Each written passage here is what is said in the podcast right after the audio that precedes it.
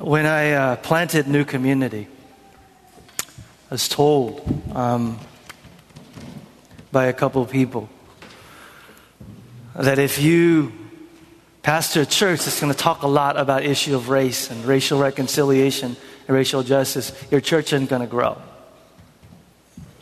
Um, and he said, so you have a choice. You could either be committed to be a multi-ethnic kingdom community and talk about issue of race, justice, and not have a church that will grow.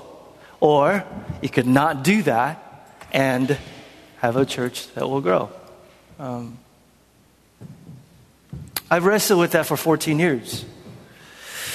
I've wrestled with that for fourteen years. Uh, so much so that I keep hoping that I stop wrestling with it. But every time we as a church come to this place where we talk about issue of race and justice and gospel and kingdom, I struggle inwardly.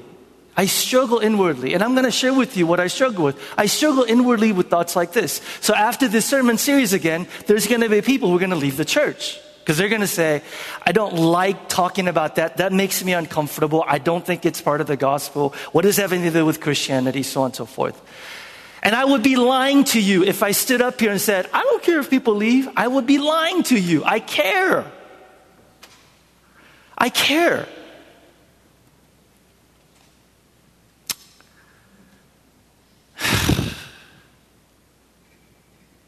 But I had to decide long ago that if I'm going to be a pastor and be in ministry, I'd rather be faithful than popular. Come on. So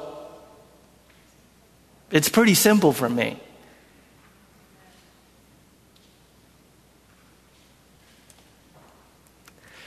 We're on this sermon series. You're not by, by the way, can I just, this is how insecure I am with stuff like this, right?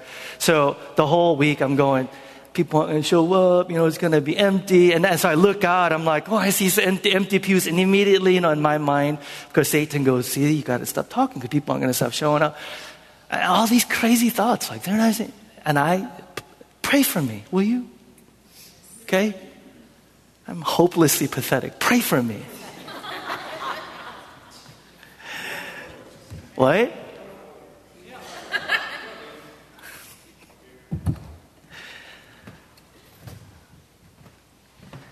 If you're new, we're talking about our sermon series, United by Faith, Being a Reconciled Community. I'm going to show you a graph that a good friend of mine, Michael Emerson, who spoke last week, uh, posted on his Facebook. This is what divided by faith looks like. two thousand sixteen presidential elections. Do you see the graph? So sixty-five percent of white evangelicals in America are voting for Donald Trump.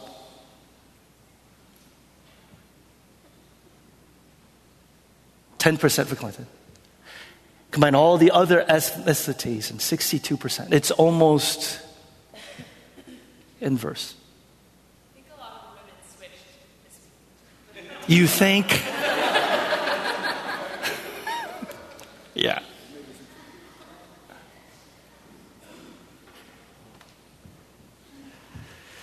If this election has done anything, it's tore open any naive notion or idea that we live in a racially harmonious, reconciled country.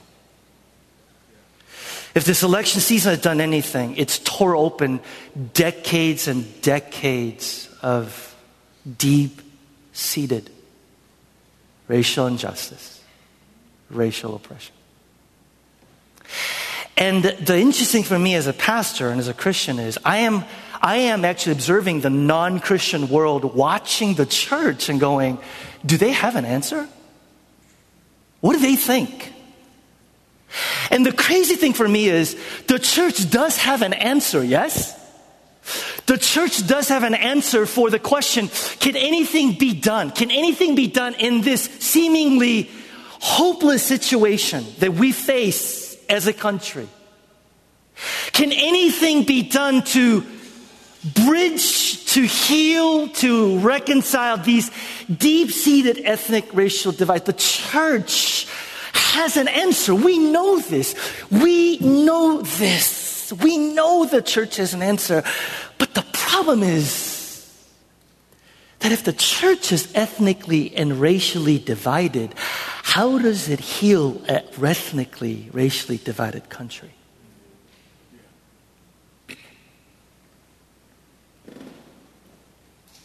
If the church is ethnically and racially divided, how in the world does the church be an agent of healing and transformation?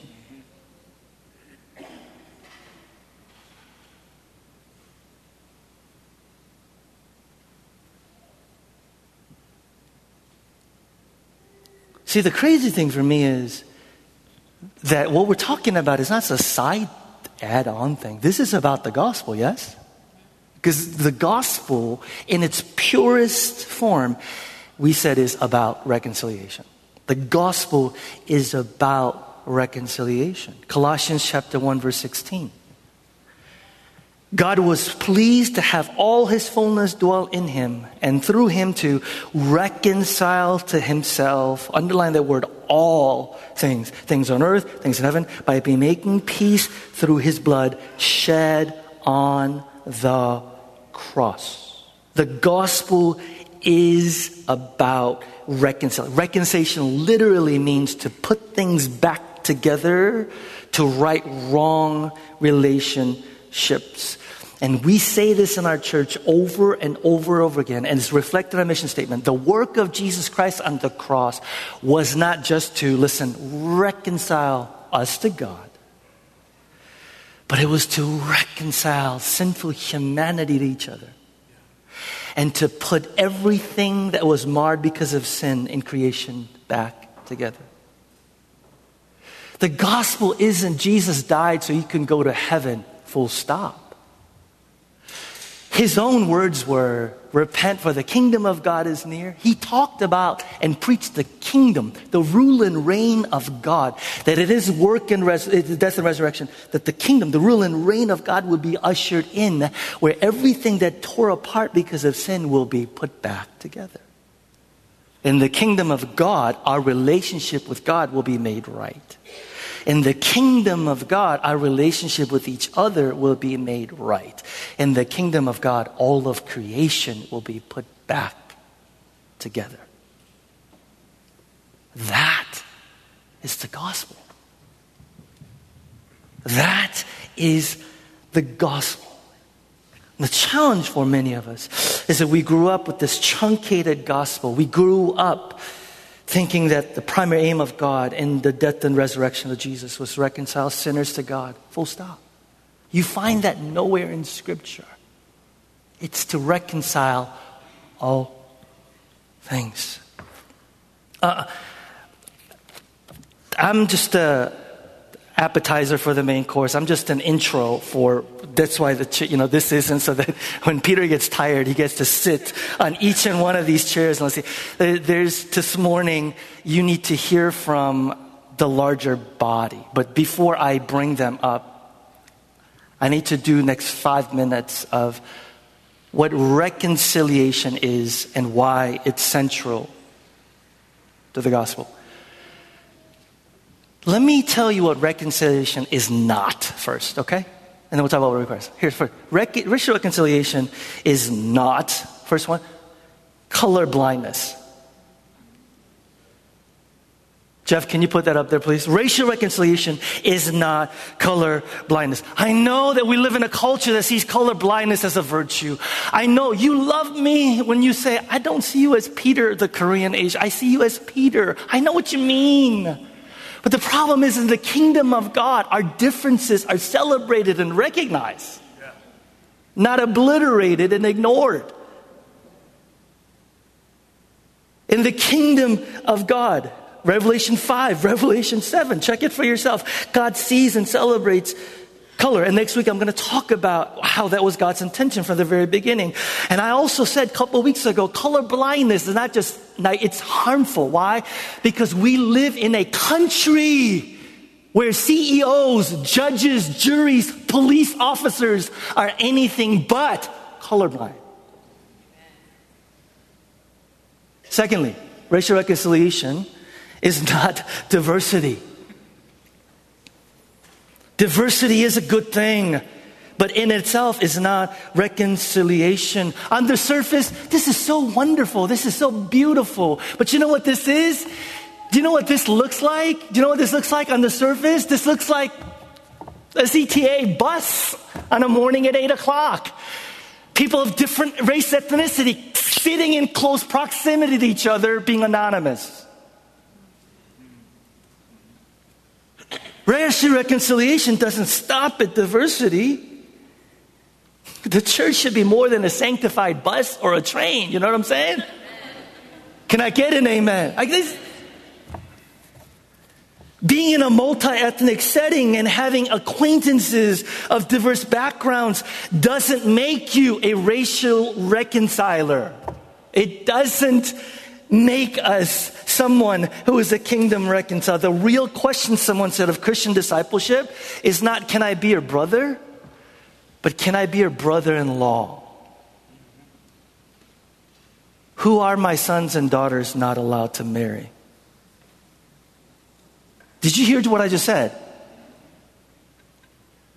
See, diversity is, you're my brother in Christ, you're my sister in Christ. We sing this song together. No, the question is, who can your son marry? Who can your daughter marry? How deep does it go? Let me put up a question that gets to whether we're even close. Can you identify tangible ways in which you have been fundamentally changed as a direct result of your ongoing interaction with people of different race, ethnicity? Can you sit here and say, because of him, her, them, I have been fundamentally changed because of our ongoing deep relationship? That begins to get us close. So what racial reconciliation looks like. What does racial reconciliation require? I'm going to be real quick because we're going to cover these for the next three, four Sundays. Here's what racial reconciliation, if that's not what reconciliation is not, here's what racial reconciliation requires. Number one, honest wrestling with history of racial oppression in our country. You cannot understand the current experiences of racial hostility in this country without honestly facing the history of racial oppression. We can't just get over it. What we are experiencing is the fruit of centuries of racial oppression and hostility. People talk about how we live in a post-racial society. Ask any person of color if they think that's true.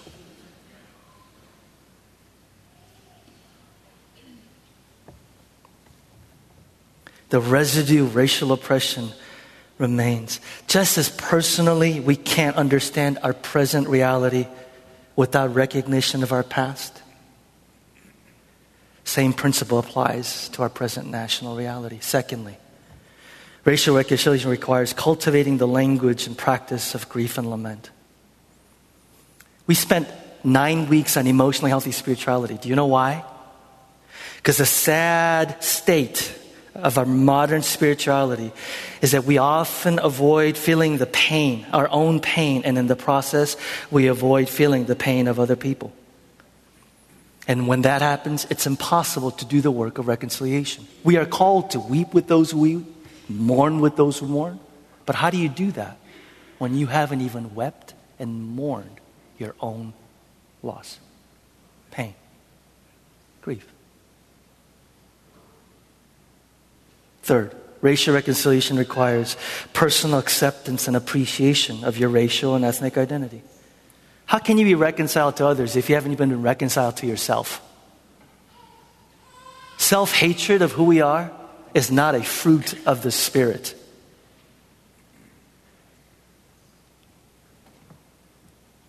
Over fourteen years, I've met people in our church who honestly shared that they were embarrassed of their racial and ethnic identity. But there's two things that God never does. He never does anything accidental, and God never makes mistakes. The faster we unapologetically celebrate who God has made you to be, we could move on with the work of reconciliation. Fourth, a deep spirituality of prayer. Do you really think that activism alone is going to heal the racial divide in this country? Do you really think advocacy alone is going to heal the racial divide in this country? Does anybody here naively think that those things alone will heal the racial divide in this country? Ephesians six, there are powers and principalities beyond flesh and blood that's at work. Why do I talk about this?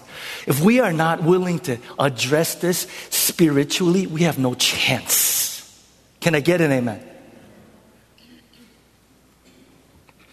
Advocacy is a great thing. Activism is a great thing. But just like Jesus said one time to his disciples who were trying to cast out a demon, and they couldn't, and he says, this could only come by what?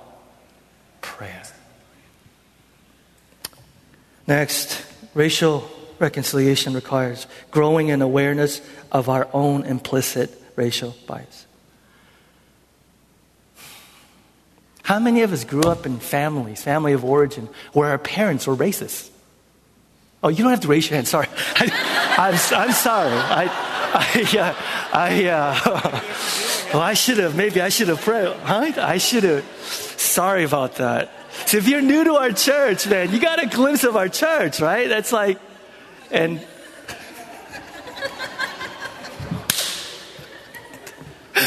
thank you, Daniel.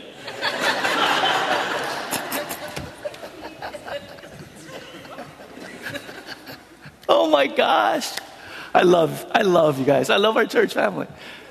Uh, where was I? Oh yeah, racist parents. That's where I was. Um,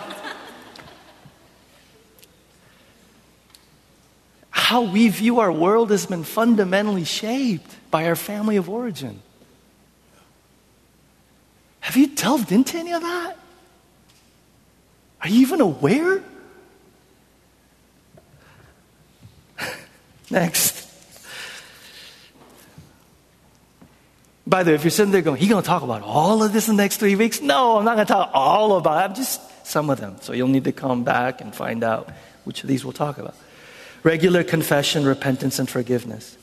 If you are not good at forgiveness, you can't do this. If you are not good at asking for forgiveness, you can't do this.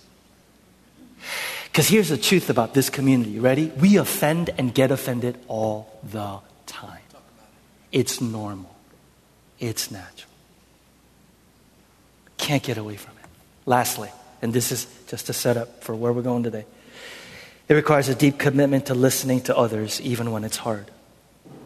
The walls that divide us cannot come down until we as a church sit down and really listen to each other. Let me put up a quote and just leave this up here, there, Jeff, okay?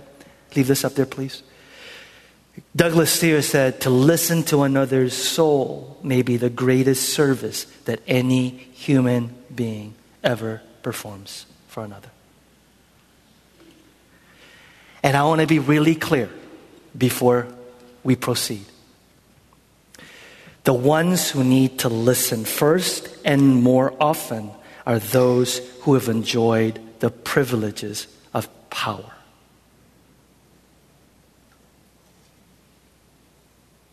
Racial justice and reconciliation requires self-emptying, Philippians two.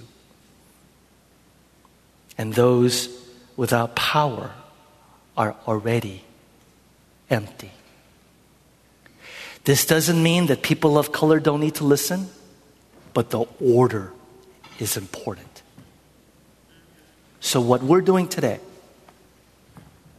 please come on up, my brothers and sisters.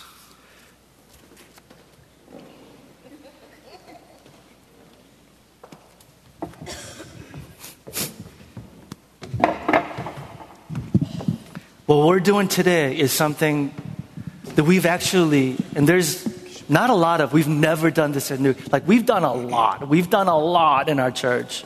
A lot of risky different things. But I don't know why we've never done this. We've never, we've had panels, we've had discussions, and we're going to continue to have panels and discussions. But we've never, as a church, had a panel discussion where I've just had our black brothers and sisters from the church family come up and share from their own personal experience and their perspectives. Um, please uh, remember what I said before we proceed. The act of listening deeply to the stories of our brothers and sisters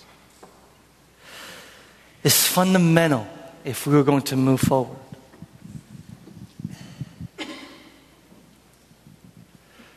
They uh, have agreed to do this, and I know that some of them didn't want to. So it'd be really good if you guys encouraged our own brothers and sisters by saying thank you, by clapping and welcome. Yeah.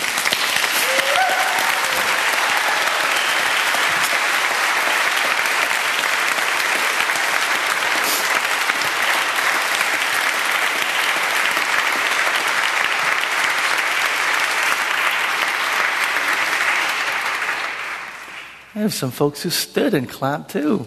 This is awesome. Yeah. Um, so, guys, I'm sorry. I, I'm just going to do this stand over here because I, there's no like room up here. So, and you're talking to them, and they're talking to you. Uh, real quick, um, as we're dialoguing and as we're listening to each other, so on and so forth, there's going to be a time when questions from you guys about anything that's spurred on. Uh, you'll have an opportunity to ask those questions. So here's how we're going to do it. Here's how we, so, so those green cards in front of you, they're Penn's green cards, okay? If anything is spurred in terms of some of the discussion, okay, write the question down. Write the question down. Just make your way to the back, and uh, we have uh, ushers in the back, ushers who've kind of helped out today. They'll be standing in the back, and they're going to gather all the questions, and then they're going to bring them down around eleven twenty-five or so, okay? So, again, write it down, go to the back, and time allotting. We'll go as uh, through as many questions as possible. Okay, so because of time, I just want to jump in, okay, you guys? So we were going to intro and who are you, where are you from, and all that stuff. But let's just jump right in, okay? And you could tie in some of your story of where you're from, perhaps to some of the things you'll share. So, handful of you guys, just start up. Why did you agree to be on this panel? Why did you agree to do this?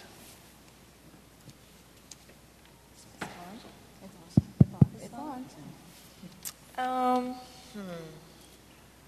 I'm Buki, I'll say that. I'm Buki, um, Buki Areyinka. My full name is Oluwabukola. I was born in Nigeria. Um, we came to the States when I was five, and I grew up in California. Uh, I moved to Chicago after undergrad, so although I look like I'm sixteen, um, I'm actually much older than that, uh, and I've been in Chicago for eight years. So that's that's my story. Um, why I agreed to be on the panel? Um, I think it's been really, it's an interesting question because it's a dynamic one. Um, I think, and I can't speak for everyone up here, at some point you were like, you know, my thought was, you know, it'll be really, it'll be good to come and share my experience. And I've definitely gone through several days now of saying, why? Why did I agree to do this?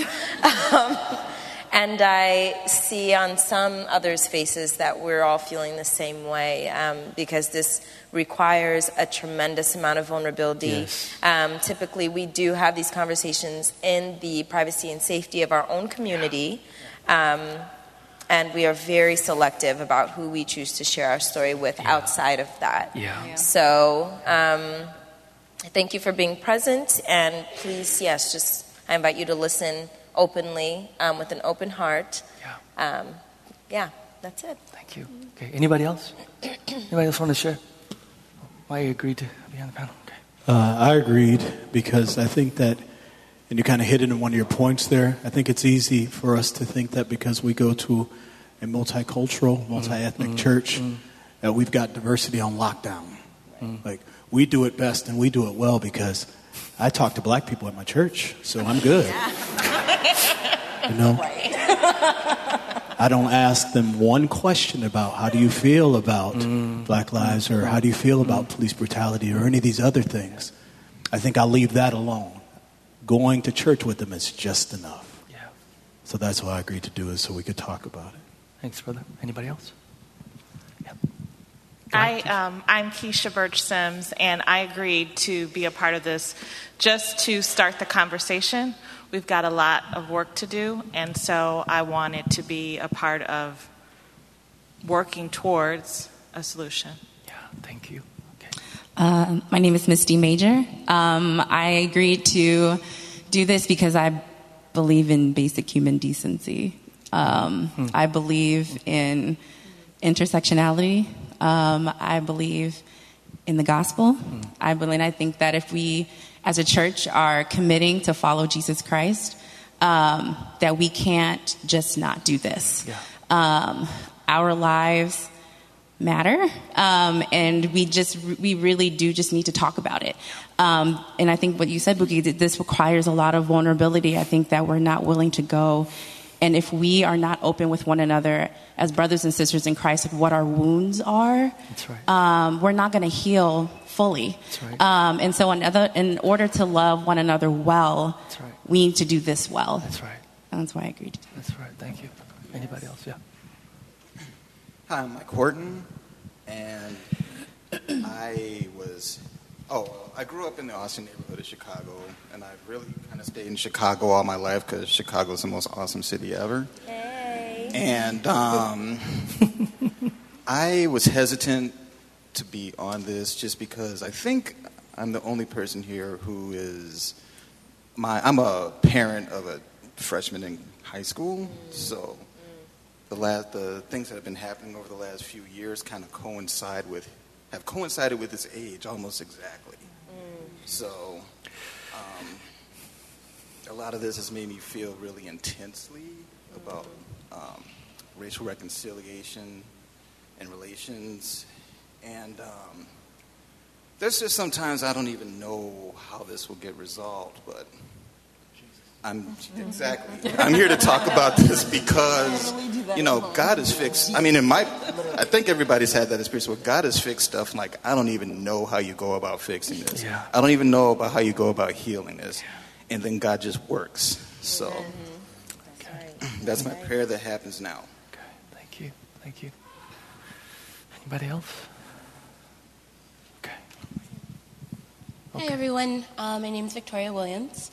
Um, I've been having a lot of conversations with minority young leaders in the business community about mm. how do we address these issues in the workplace, mm. um, and working in startups in other predominantly uh, white-dominated, male-dominated fields. I have not felt comfortable enough to really, truly address these issues in the workplace. So my feeling for being on this panel is that, well, if I start here, it gives the opportunity for all of you to take this back to your workplaces um, and to create change in those areas so that you can help your colleagues who are black throughout the day and for all the things that they've experienced, and just so you can see a little glimpse of how difficult it can be um, in your places of work. Yeah, thank you. Yeah. By the way, if you guys hear anything that you appreciate, let them know, all right? Okay. Let's just jump right in. What thoughts and feelings come to mind when you hear the phrase, Black Lives Matter?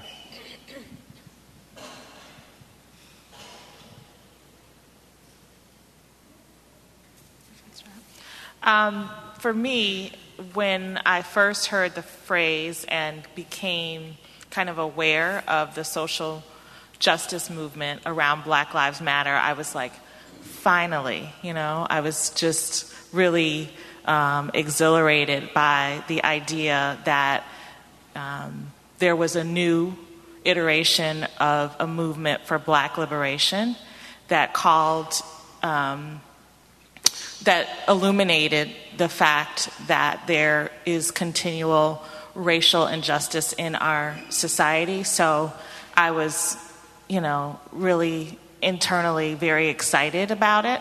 And um, as you as you may know, it, it, it's more than just a social um, media hashtag. It's a real organization of people who are fighting for social justice and, again, for black liberation.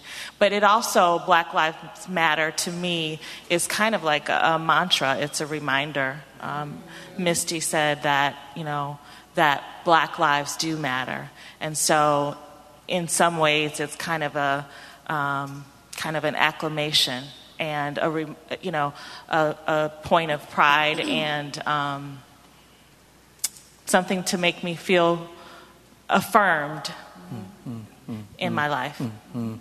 Okay. Yeah. Anybody else? um, I just wanted to quickly just say I felt a little. I felt it was an act of defiance, mm-hmm. almost, where it's just kind of like, you know, given the history of how things have happened, like it was finally somebody saying enough. You cannot treat us this way. Mm-hmm. You know, given the history of the country, that's about it. Okay. Yeah. Anybody else? Oh, go ahead. Um, it's interesting because, you know, as you were saying, the first thing that came to mind, and it's good that you shared next. When I first heard Black Lives Matter, um, I felt frustration because it, it, it couldn't even, I, I like to use the word defiance because it felt like it couldn't even rise. Um, immediately, just immediately, even just the affirmation can't sit. Um, and that is really, that it's so hard to not pair the two, to just to get to hold the Black Lives, Black Lives Matter has been hard um, because it feels like um, we can't sit in the affirmation where, you know, I personally feel constantly on the defense um, mm-hmm. and explaining. And um, so I, I, that's, you know, I feel that when I'm in community with my other black brothers and sisters, and the first time I heard it actually was through um, a march, I think, that we heard about f- from NewCom, and they were singing. I didn't know there was a whole song. There's a whole song, guys, and I was like, Black Lives Matter, it's good. Um, so I was like, yes, I'm feeling this song. Like, this is amazing. There's, there's verses, y'all. That's how we do. Um, but, yeah, so that was my, my reaction. Okay. Um, my my reaction has evolved, I think. Um, certainly, um, the the initial aspect of it. Oh, I'm sorry. I'm Steve Sims. I grew up in a small town in West Virginia, um, and I'll answer another question. Part of why I agreed to do this panel is because I, I see in myself and in my story kind of the uh, best and worst of things, mm-hmm. um, and so wanted to talk about that a little bit. In that, I am very aware of some of the opportunities that do exist um, for people in this country. And I've had tremendous blessings, and I'm very well aware of that. But at the same time, I realize that I'm one of the people that um, sometimes is used to say, well, there's no racism in this country. Look at what you've accomplished. And I'm like, well, I was there. and, and I know what it felt like to be in those spaces and how much more difficult it was for me than even my classmates because I was facing things they weren't facing. And so um, when I hear uh, Black Lives Matter, yeah, there's definitely the initial affirmation and the, yes, finally someone is allowing some space for us to talk about this. And I reflect on the history of it all. I'm an African-American history major. Um, and even though I, I went to med school and I'm a physician now, but um, that history um, really made me reflect on just the reality that we live in a country that codified the idea that no black person had rights that white people were bound to respect. Mm-hmm.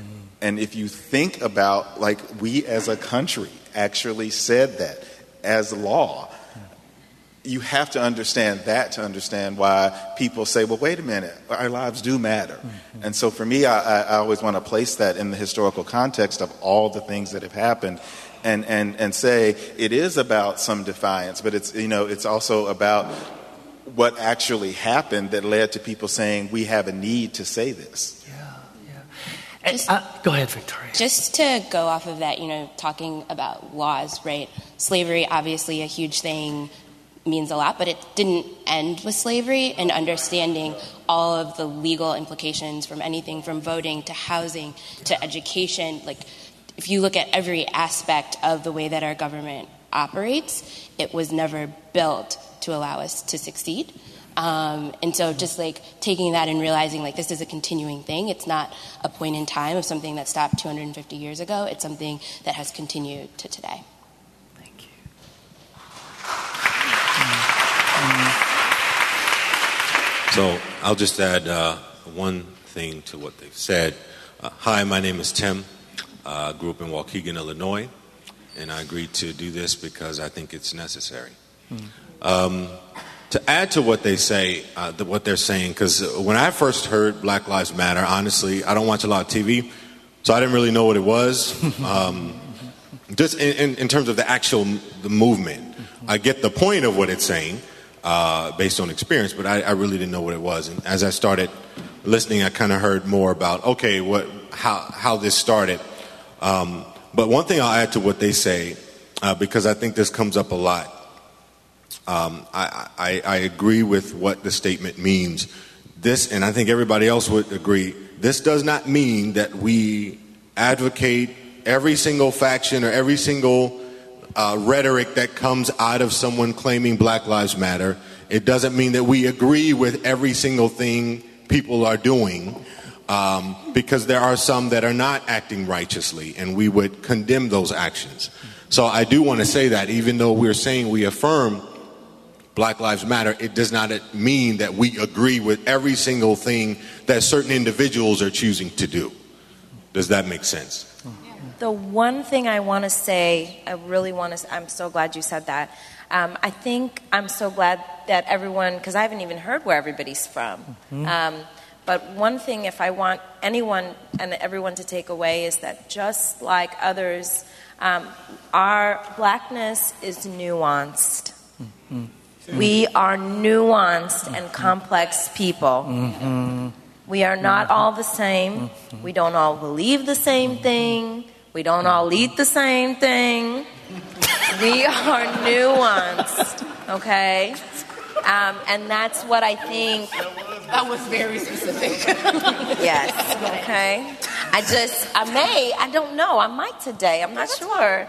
Um, I'm just being vigorously honest. But I think that um, if there's anything that you, you take away, if you don't remember, you're confused, whatever. Whatever happens, let the Holy Spirit work with you. But just remember, we are complex. We are nuanced. That's why we're here. Mm-hmm. Mm-hmm. Mm-hmm. And just to add that, and you can, you can go on to the next thing. For me, the whole Black Lives Matter, by the way, you guys know I'm Carlton, I'm from Rockford, Illinois, where I'm born and raised. Mm-hmm. Um, why did it even have to get to this point? Right, amen. Right. Why did we even have to get to this point? Well, we have to say, our lives matter. Now, I'm like Tim, I'll be the first to say, we don't always get it right, we as black people. I don't speak for everybody. Carlton, Carlton doesn't always get it right. Mm-hmm. But I know that no life is worth taking. That much I know. So sometimes I'm pissed when I see people protesting Black Lives Matter and I see the hashtag. That pisses me off because why did we have to get here? Have we so much disregard for human life in and of itself that we can just pick people off like that? So I'm typically angry when I see it. I know. Mm-hmm. I am. I am. I know. Because it's a reminder. I know. Part of wrestling for some of us is grasping this concept of systemic or institutional racism. There's a response that says, but I'm not because I personally don't have feelings X, Y, and Z. Can you help us understand, wrap our minds around what systemic, institutional racism looks like, sounds like, feels like, and the ways that it's impacted every fabric of our culture and our society? I have like one small piece to say on this because I'm not from Chicago, so I don't feel like I can truly deeply explain some of the policies that have happened in the city that have created such a racial divide and subsequently all of the problems that you see.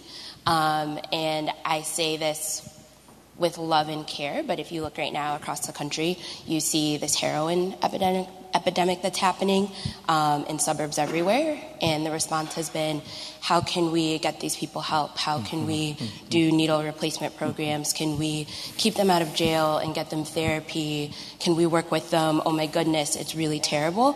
And I agree with all of those things.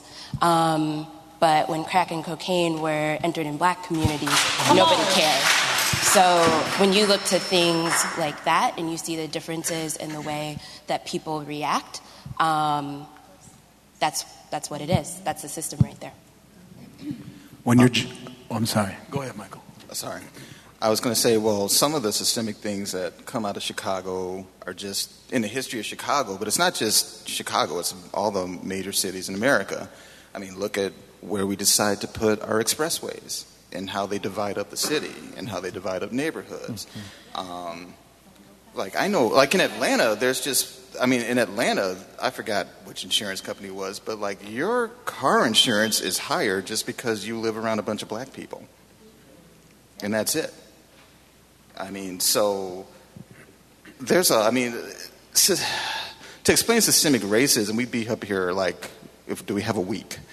Right. You know, I mean, it's just, I mean, I could give, I could give example after example, but I mean, one of the ways that I think really gets to the root of it is that we've treated, like we've treated racism as a moral failing when it is not. Mm-hmm. Exactly. It's just a matter of being born here, mm-hmm. no matter who you are. And yeah, there's certain people like, well, I mean, yeah, I understand what the privileges are, and I don't want them, but does it matter if you want them or not? Yeah. Um, I want to take a stab at this uh, about talking about systemic racism. Um, I think very rarely uh, what I'm talking about when I'm talking about Black Lives Matter or social justice, Black liberation, am I really ever talking about individual racism? Because we live in a free country. People can have whatever right um, thoughts or beliefs that they want. I might not agree with them, but I believe that you have the right to believe what you want to believe, even if you are an individual racist.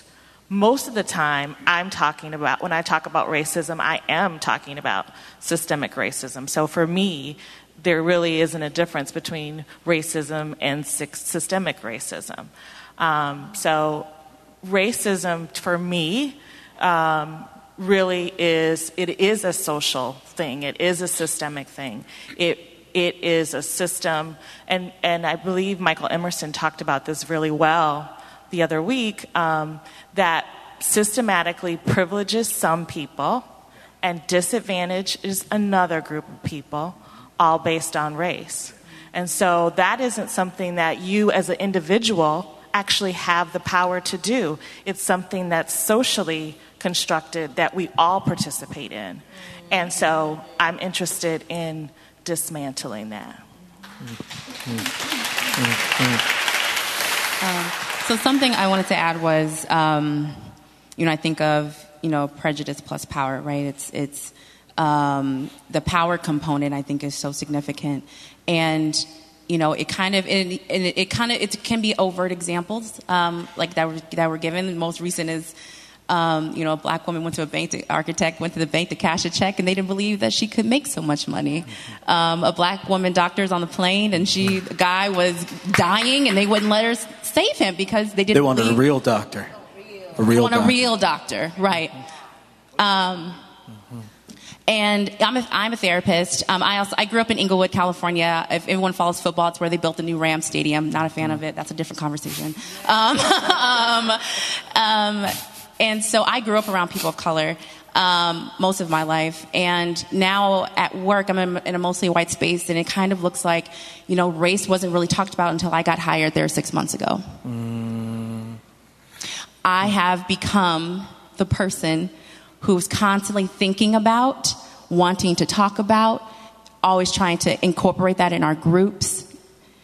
And my supervisor has been, she's white, and she's been great about listening and and also sharing, like, I don't want you to have to carry the space all the time, but who will?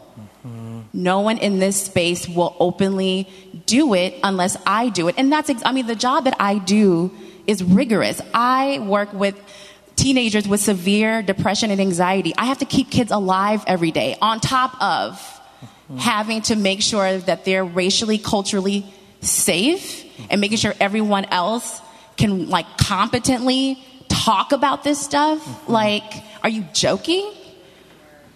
And so that's also systemic racism, where you get to go to work and you don't have to talk about this. Yeah. You don't have to bring it up. You see your black coworker and it's like, well, I can make a choice not to talk about it, you know? Mm-hmm. Um, where your black coworker could be struggling that day and you wouldn't even know. Mm-hmm. And so... When I know when the shootings happened, I came to work. No one said a word to me mm-hmm. about, and I had I had a reaction to it. And I remember feeling, I was like, oh, I'm having a tough day today, and no one was like, oh, I was like, oh. And it's, and it's kind of like, well, all right. So I have to sit with this on top of my my work expectations. So that's also systemic racism, where, you know, black people basically have to, like, champion to, like, be like the cultural warrior in, the, in mostly white spaces. And yeah. That's unfair. Yeah, I wanted to follow up on that. I'm sorry. But yeah, I've heard about that a lot, especially when ch- the Charleston shootings happened, where, you know, people would be kind of like at their desk when they found out about it and just be really upset. And then their coworkers would be like, well, what's wrong? What's going on? Mm-hmm. And everything. And it's just like, you couldn't even answer them. It's like everybody knew what happened, but it, like, didn't occur to people that the people who are upset about it would be upset, you know? So it kind of, this kind of intersects with white privilege. I'm sorry, I didn't mean to step on you. But um, I don't know. I think that just the the basic thing with that is just the ability to be able to tap out. Yeah. Like, yeah. I, yeah, and we're like, you know, to tap out when, like, I can't. Like, all of these things affect, well, this, this is uncomfortable, and I don't like hearing about it. And, you know, why do we have to talk about this? Well, so I'm not going to. And then I'm just going to have, well, so on my side of things, it's like, well, I'm going to have to sit with this. I'm going to have to sit with the fact that, like, this happened. It feels like a real tragedy, but, like, you know, most of the people, like, I work with and most of the people I see every day just are kind of like, yeah, let's not deal with it. So let's let's go there. When Mike said, I don't want to step on you, because they have a list of potential questions I was going to ask them. One of the things that I wanted us to talk about was white privilege. And it's a concept that some folks struggle with a lot. Help us out here. What is, from your perspective, white privilege? What does it look like? Why is it so destructive? Why is it so harmful? Why is it so hard for some of us to come to understand, grasp it? Well, that's a lot. Um, I think one of the reasons it's hard for people to understand is, as we've alluded to, is it's not necessarily something that you asked for. And so mm. I, I get why people struggle with, well, I'm in this space, but I didn't do anything to make this happen, and so what, I should give it up? Um, and and, and I, I appreciate that. I, I do hear that. Um, but this election season has, has, I think, been a masterclass for many of us. um, if you're struggling to know what it looks like, it looks like mm-hmm. someone saying, mm-hmm. and this is not just white privilege, this is white male privilege. Mm-hmm. If I lose, that means you cheated. Mm-hmm. Or saying anything you want to and nobody's saying anything about it. Right. Or agreeing with you. Yeah. Like, you have people co-sign this idea that it's not possible that you could fair and square lose. Mm-hmm. And as, as Michael Emerson talked about, you know, it, it, it, it's a society that's built to say, these are the winners that we have chosen. Mm-hmm. And if you happen to be in the group of chosen winners, I get that's not your fault. But you do have to, you have a responsibility to at least recognize that that's the group in which you live. Mm-hmm. There used to be this phrase. There used to be this phrase that my cousins would say when I was when I was young. I grew up um, uh, as a, as a musician, as a singer, as a, a keyboard player, drum and bugle corps. I grew up around a lot of a lot of white a lot of white kids. Okay, and uh, and and my parents were very intentional about that. My cousins were not so much the same way, and so they would always say that phrase, "White, 'cause you got to be right." And and as a kid, as a kid, I didn't really get it. As a teenager, I almost didn't get it. It wasn't until my late twenties, my early thirties, when I really started to realize what white privilege looked like and how um, how toxic and how destructive it was. And so I'm an operations manager for uh, for a, for a gas company. Um, most of the people I work with are white. Okay. And I love them. I do. I love, I don't have issues with the color of your skin. I really don't. But anytime something goes down, it almost seems as if um, nobody ever thinks of the white people. I mean, nobody ever says, so he dropped the ball or she did. I mean, it happens. It happens in my old white boys club gas company. I see I see it all the time. And to piggyback off that work thing, like I don't want to be the ambassador of all things right. Black. Right. I don't want to have to do that. I, I really, I, yeah, I'm unqualified for that. I really am. But he, but here's the thing. Here's the thing. If you take me there, I'm going to go there with you. Right. We're going to go together. We we are going together. We're going together. Because because the truth is, and thank God for my mom and my pops and my grandparents and growing up around all those white people, I have this insane ability to almost be not chameleon-like, but I can talk to everybody. Like, that's just the way I am. Those who are closest to me know this. But I will get you right together if you say to me, if you say something stupid to me like, well, we just weren't there, Carlton, so we don't know exactly why he was shot. Don't say that to me. Come on. Don't say that to me, because I'm going to call you out and I'm going to tell you exactly what that is. That sh- that is that white privilege thing where you would say, well, I don't know. That it, it doesn't look like that. There's no racism in the country. Really? How does that happen? How did we get there? You know, so anyways, it pisses me off. Um, sorry. So I'm going to talk about colorism in the black community for one minute because it's connected. Um, so, like I said, I grew up in Inglewood and mostly um, black, Latino, um, and some Pacific Islander. Um, growing up, people ask me if I'm mixed all the time um, because I have hazel eyes and I'm light-skinned and whatever else. And God bless my parents. They didn't know any better. Um, they didn't stop people when they would say, oh, I love, like, are you mixed? You're so beautiful. Like, your eyes. And, and I thought I was some kind of special black. Because no, because people look at my, with my good hair and my hazel eyes and like, oh, are you, and so one, that's the problem. Number one, do not ask me that. I'm not telling y'all now, do not ask me that question. One, I don't like it. Um, I am black and that's it. Um, because one, you're, you're insinuating that I cannot have these features by being black. Mm-hmm. Mm. Um, two, yeah, my grandmother on my mom's side is biracial.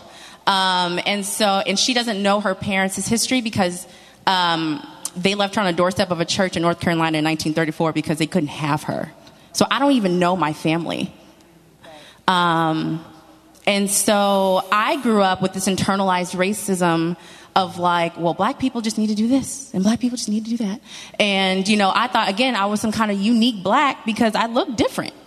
Um, because I was mixed with white or whatever, um, what I, which I'm not because both my parents are black. Fast forward, I went to Howard University in D C, all black college, um, and that changed my entire life um, because it made me. It had to. Con- I had to confront my identity as a black woman, and I had to confront all the internalized racism that I had grown up with, and that I was treating people that looked like me, treating myself poorly. Um, because I thought I had to reach some kind of standard to be accepted mm. by white people, by people who didn't look like me, by people who rule this country. Um, fast forward, in two thousand twelve, I moved here. Um, oh, excuse me, two thousand ten, I moved here, went to Northwestern for grad school, which is where I'm at, Buki. Um, and Howard prepared me for Northwestern because that's when I would get, oh, I like, because if you guys know me, I wear my hair out, with this big curly fro, whatever. Oh, I like your hair better straight. Um, and it's like, hmm, okay. So I started noticing a lot of things. And what I noticed, I started to notice is this, uh, the rampant shame and guilt white people have when confronted with white privilege. Um, because, and I understand the shame of like, I don't want you to think I'm a bad person. I don't want you to think that I don't understand. But shame is not an excuse not to be accountable. And so you can feel shame. That's fine. Like, okay. Like it, it makes sense. Your shame makes sense. Um, and you can, because, right. I mean, and so it's like the dialectics of it all. You can hold this, you can hold shame and be accountable at the same time. It's not black or white. And because we live in such a black and white society, we don't make space to hold different complexities in the same space so that we can wrestle with them. So I would encourage you, white folks in the audience, that I, you can, uh, I understand your shame and I understand your guilt. Um, and I hear it and I validate it. And please listen. Please don't use it as an excuse and start talking about how you feel so bad when I bring this up. Because now we feel like we have to caretake you for the rest of the conversation. And that is unacceptable. Yeah, real quick. Okay, I won't follow up on colorism, but what I will... Just a, just a further discussion. Somebody mentioned like the shootings and everything and how, well, you have to take this. A lot of feedback that I get from white people I know is like, well, I look at each case, one case at the time, at a time. And my response is, why do you do that? Because, you know, I mean, it's, it's in the aggregate, it's pretty clear, you know, and that's all, but that's a thing, that's a system. And I, I just wonder what that, that is where, okay, well, when there's a discussion about how racism is systemic, how then sometimes the answer is, the reply is to take one example at a time, like on this endless conveyor belt, instead of just kind of like, well, add these up here, add these up here, there's a problem. So I think that's, that's I don't know if that's privilege, I don't know what that is, honestly.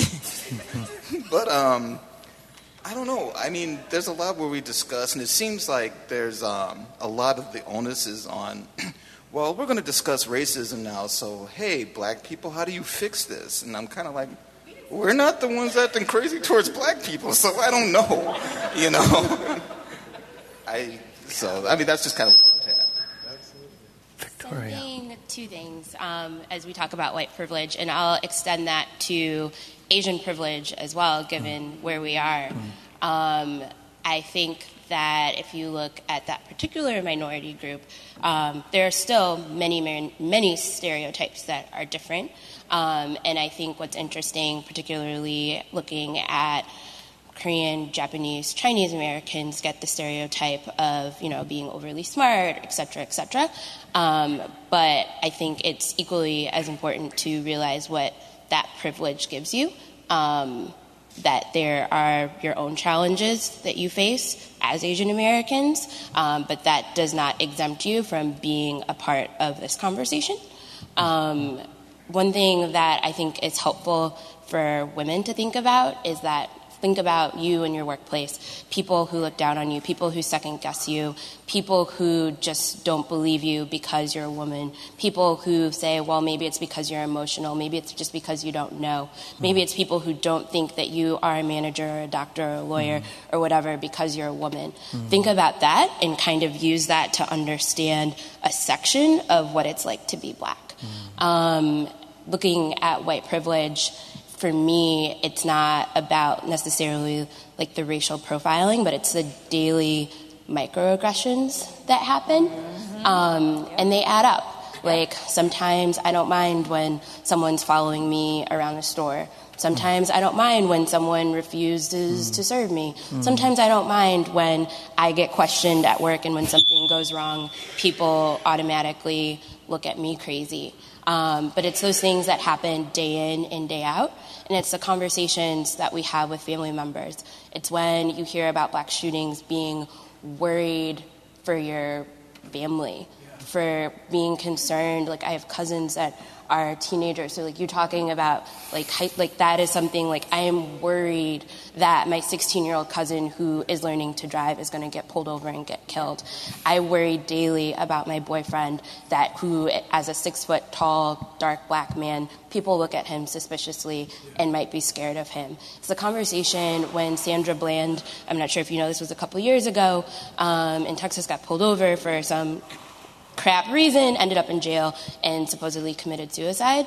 It's the conversation with my mother that I had to have of saying, hey, Mom, if this happens to me, I didn't commit suicide. Mm-hmm. I want to live. I want to be here. And I promise you that don't let anybody ever tell you that that wasn't the case. But the idea that, like, me and my mom had to have that conversation, like, that's what white privilege is, because those aren't conversations that you're having with your parents. Right. Right.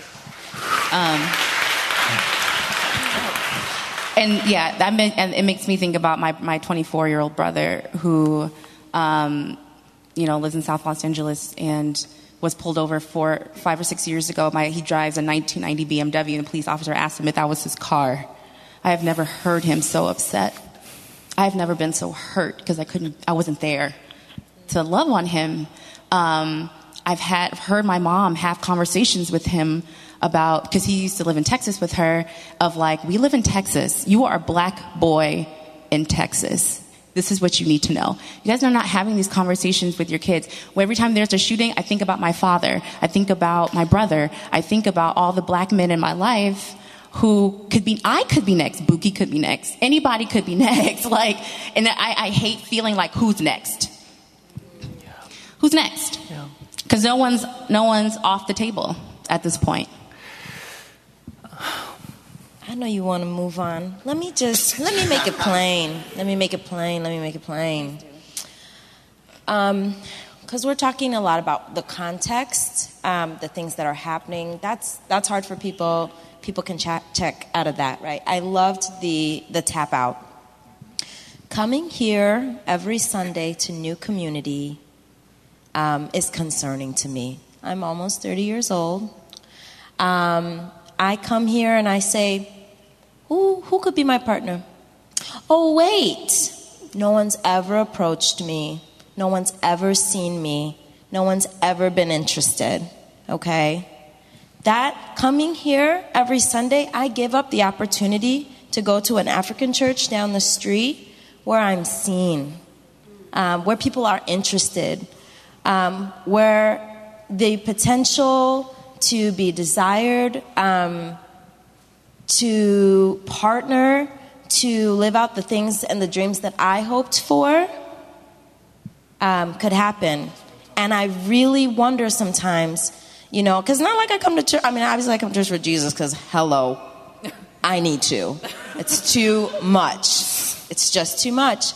Um, but making the active choice to come here makes me wonder if I am making choices for my life that are okay for me. This is my church that I love.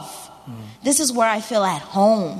Mm. But because I live in a world where I'm not sure if I'm seen or desired, mm. where I just don't think white people really like me, I come here and I, I just don't know. And I think, Buki, is this is this a is this a wise choice? Do you really think you should keep coming here? Mm. You know? And then let me make it real plain, okay? Because I'm very, se- I'm very serious about singleness, okay? Because it's been going on for a hot minute, and I'm all right with that. Me and Jesus worked it out. Let me make it real plain. This is this happened to me two Saturdays ago, okay? Because the city is segregated. When people talk about white privilege, it's the day to day, all right? I'm, I be, I want to sleep in on Saturdays, okay? Just like everybody does. But guess what? My Nigerian friends who want to run, they all live South Loop and south of the city. So now, and then we have one who lives almost up in Skokie. We got to drive all the way to Hyde Park so we could run because that's the midpoint. All right. Then, oh, there's a there's a there's a church conference. Oh, okay. So now Buki drives back to Logan Square. Now at night, I want to hang out with my friends, my Asian friend, and my other really good friend who lives in Skokie. Now I'm going to Skokie. Okay, but wait, wait, wait, wait, wait, wait. Now, at night, there's an African concert that's back in Hyde Park. That is what privilege looks like. I am tired, y'all. because I'm driving back and forth and back and forth because there is no middle ground. We can't go to no concerts in Logan Square because Africans don't come there. This is the real stuff, like, you guys don't know. It is exhausting. And then even yesterday, I was like, you know what? All right, you know, I'm going to be at church on Sunday. What am I going to do on Saturday? I'm like, okay, well, let me go. Again, we get up to do our extra early morning runs. I'm going South Loop. Then I have to come back to the, the African church. I'm going back to Jesus' house. You know, then come, you know, it's, this is my, this, these are my weekends. And it, and I think one of the things that's hard for people is like, well, they're like, well, my weekends are tiring too. But it's not based on race.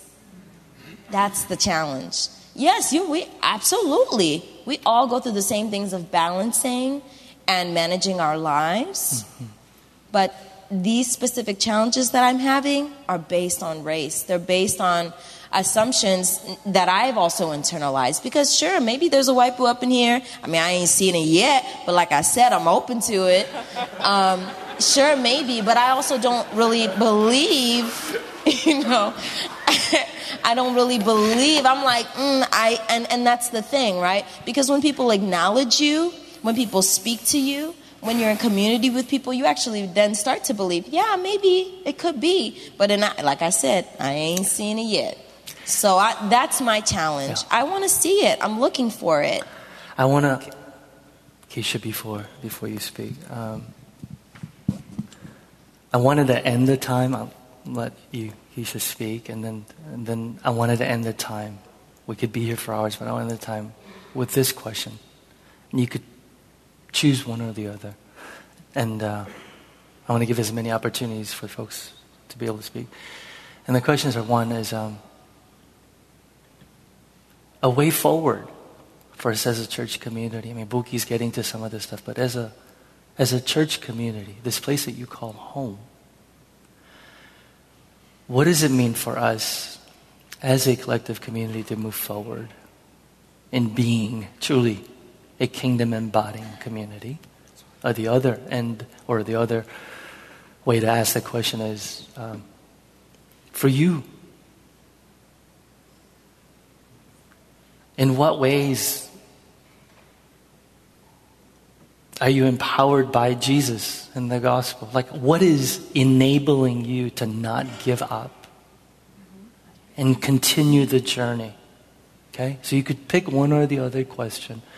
And I wanted us to be able to kind of wrap this time up together. So, I think my answer is just, I mean, my answer is the future. I mean, it's just, it's as simple as being a parent, right? Where, I mean, there's just, and as far as the church goes, it's just having the Holy Spirit work through us so that we actually get to know each other, that we know each other's lives, right? Mm-hmm. So, mm-hmm. I'll start. So, I mean, as far as, as long as we're talking about this, like, I mean, we can talk about, like, systemic stuff, this stuff, that stuff. But for me, mm. like, what I deal with is, I mean, I live in Villa Park. I come here from the burbs. The next, the next, the town next door to me is Elmhurst, and that's about as diverse as a bag of marshmallows. and, and, and that's the nearest, I mean, and that's the nearest Y M C A to my house, right? So my son just gets on the prairie path, and he bikes down the prairie path and goes a little east, and then just cuts north to the Y M C A. And, like, any day that happens, this is what I think could happen, right? I could say somebody looks outside their door and says, hey, I pay a lot of money to live in Elmhurst. I pay a lot of money not to see black people. He's suspicious. And then the police get called. And then who knows what happens. Anytime he wants to go work out. And it's really hard for me to reconcile how people can, how people see him that way when he's fourteen, he's an inch taller than me, and he's like almost two hundred pounds, but like wants to nuzzle against me and almost pushes me out of the chair at night. You know, I mean, there's there's a lot of reasons why people think that that human being is a threat. And it And that's what I deal with just kind of like every day. But, you know, I mean, God works, right? So you got to believe God works. Mm-hmm. I mean, it's just things can get bad. He does not have to deal with the same things I dealt with yeah. when yeah. I was fourteen, because it can be better. Yeah. And that just keeps me going. Anybody else? What keeps you going? And what's our path forward for our church community? I, I have a lot of responses to Buki, but I'm going to give them to her offline. I got married at thirty-six, mm-hmm. and I just want to share with you all who might not have completely understood a part of where she was coming from.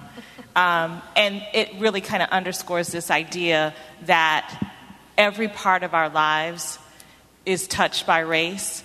Even if you're not a, a person of color, as a white person, race touches every part of your life.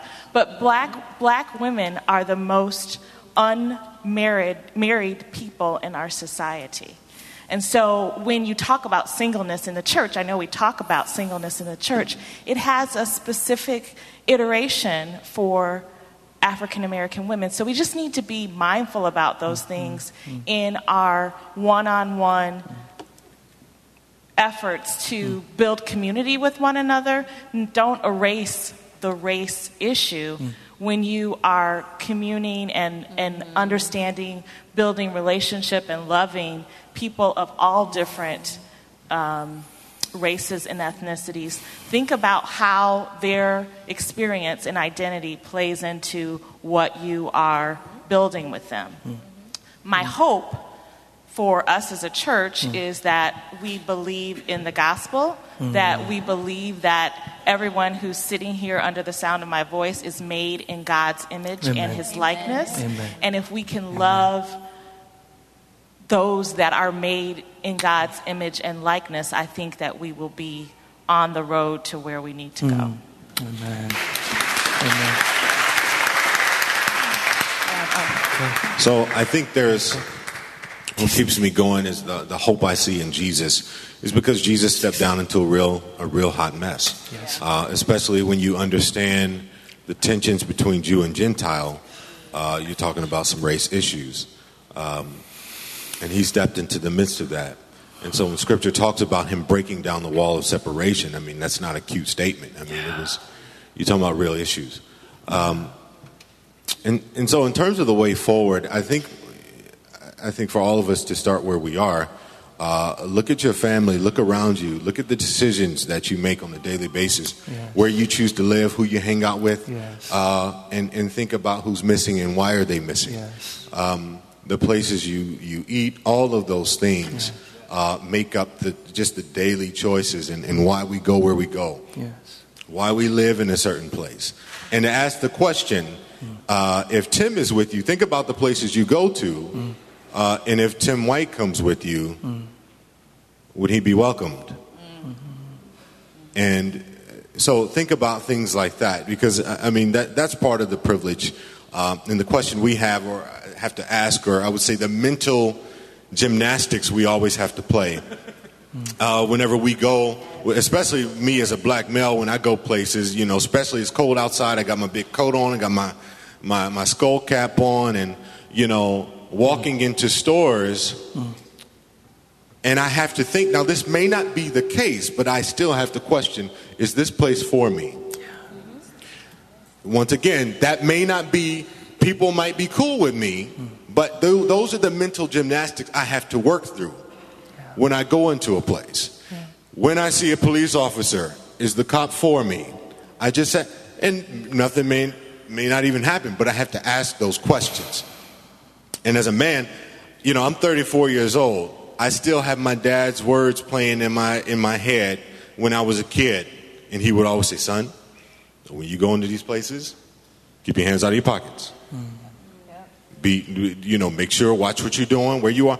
I, I'm a, as a grown man, I still have that tape playing in my mind. Mm. What I'm doing with my hands. Mm. What? So, I think that's the way forward. Is just jumping into different our experiences as a family, and And don't push it off, too, especially if somebody shares that with you. Uh, I think the dismissive part, I think that's what's painful to say. Oh, yeah. no, it couldn't have been that, Tim. I'm, I'm right. sure. Right. You know, yeah. really, it's like to say, okay, I, I would I would challenge you to investigate. Mm. You know, why is that? Is there validity to what he's saying? Um, so I think that's the way, that's the way forward. And also, too, if you're about Christ and the gospel, you know your friends, you know family members, you know the jokes, you hear the statements. Mm. It's time to start speaking mm. up. I'll, I'll say this in closing. Yeah. So how do we how do we move forward? You know, we've heard the gospel and and this great thing that Jesus did, which was which was die for our sins, and therefore there was that grace, right? Um, I heard a line in a song the other night that says, sometimes there's a grace too powerful to name, and that is forgiveness. It hurts, but sometimes we have to do it, and I think that that's how we move forward. You know, I'm not trying to hold every white person accountable for what has happened, but if we could come together as brothers and sisters, I mean, really, because the foot of the cross is level, and it was for everybody. You know, that, that blood that was red, that was shed, it was for all of us. And if we can keep that and move forward together, unified in our cause and in our mission, that is how we move forward together as a body. That's how we do it. Grace, compassion, loving, constantly forgiving. That is how we move forward. There is no I, there is no you. Us together forward. That's how we do it.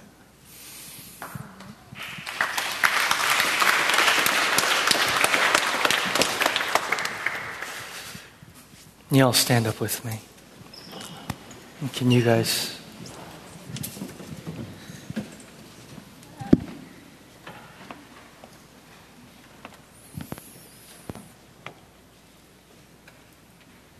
Church family, fully recognizing that there's actually, it's a disservice to try and end a time like this with a neat bow and saying we're done. I understand the discomfort, the unsettled feeling of we could be here for hours and continue, and and that's okay. That's okay. My hope and my prayer, as these brothers and sisters of ours have said over and over again, is that this would cause something in all of us Something in all of us to begin, for some of us, the journey of venturing out and saying, tell me more. Tell me more. And for some of us that are just wrestling and really struggling with what we heard today, then my challenge and prayer for you would be that you would be alone with God this week and really ask in a time of prayer, what is that, God? What what are you doing? Why do I feel uncomfortable? And don't brush it off.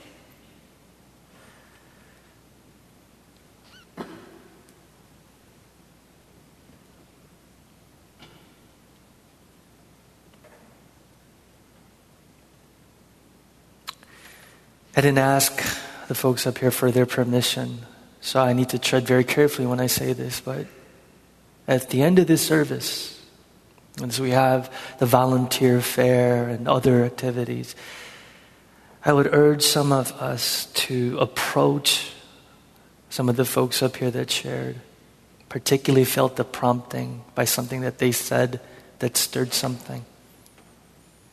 And again, I don't want to speak for them because they might not want to talk, frankly, to anybody today after doing this. But if they're willing, that you would take opportunity to do that, church, before you head out of here.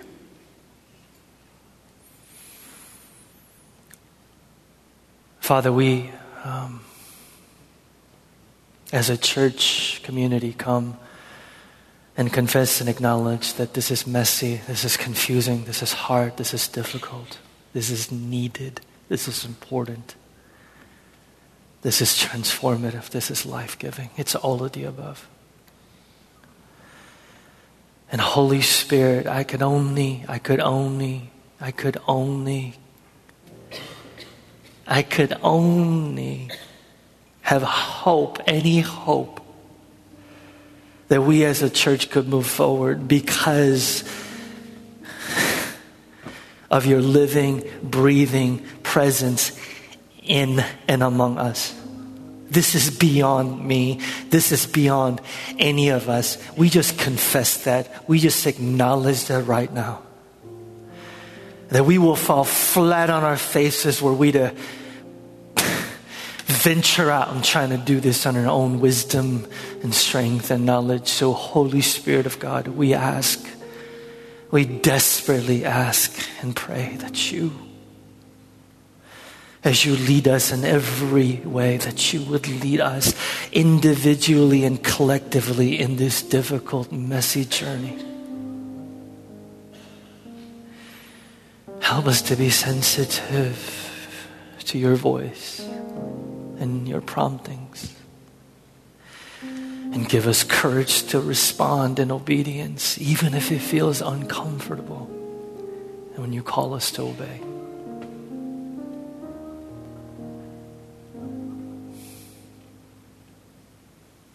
We need you. You are our hope. You are our strength. You are our foundation. You are our anchor. In the name of the Father, the Son, and the Holy Spirit.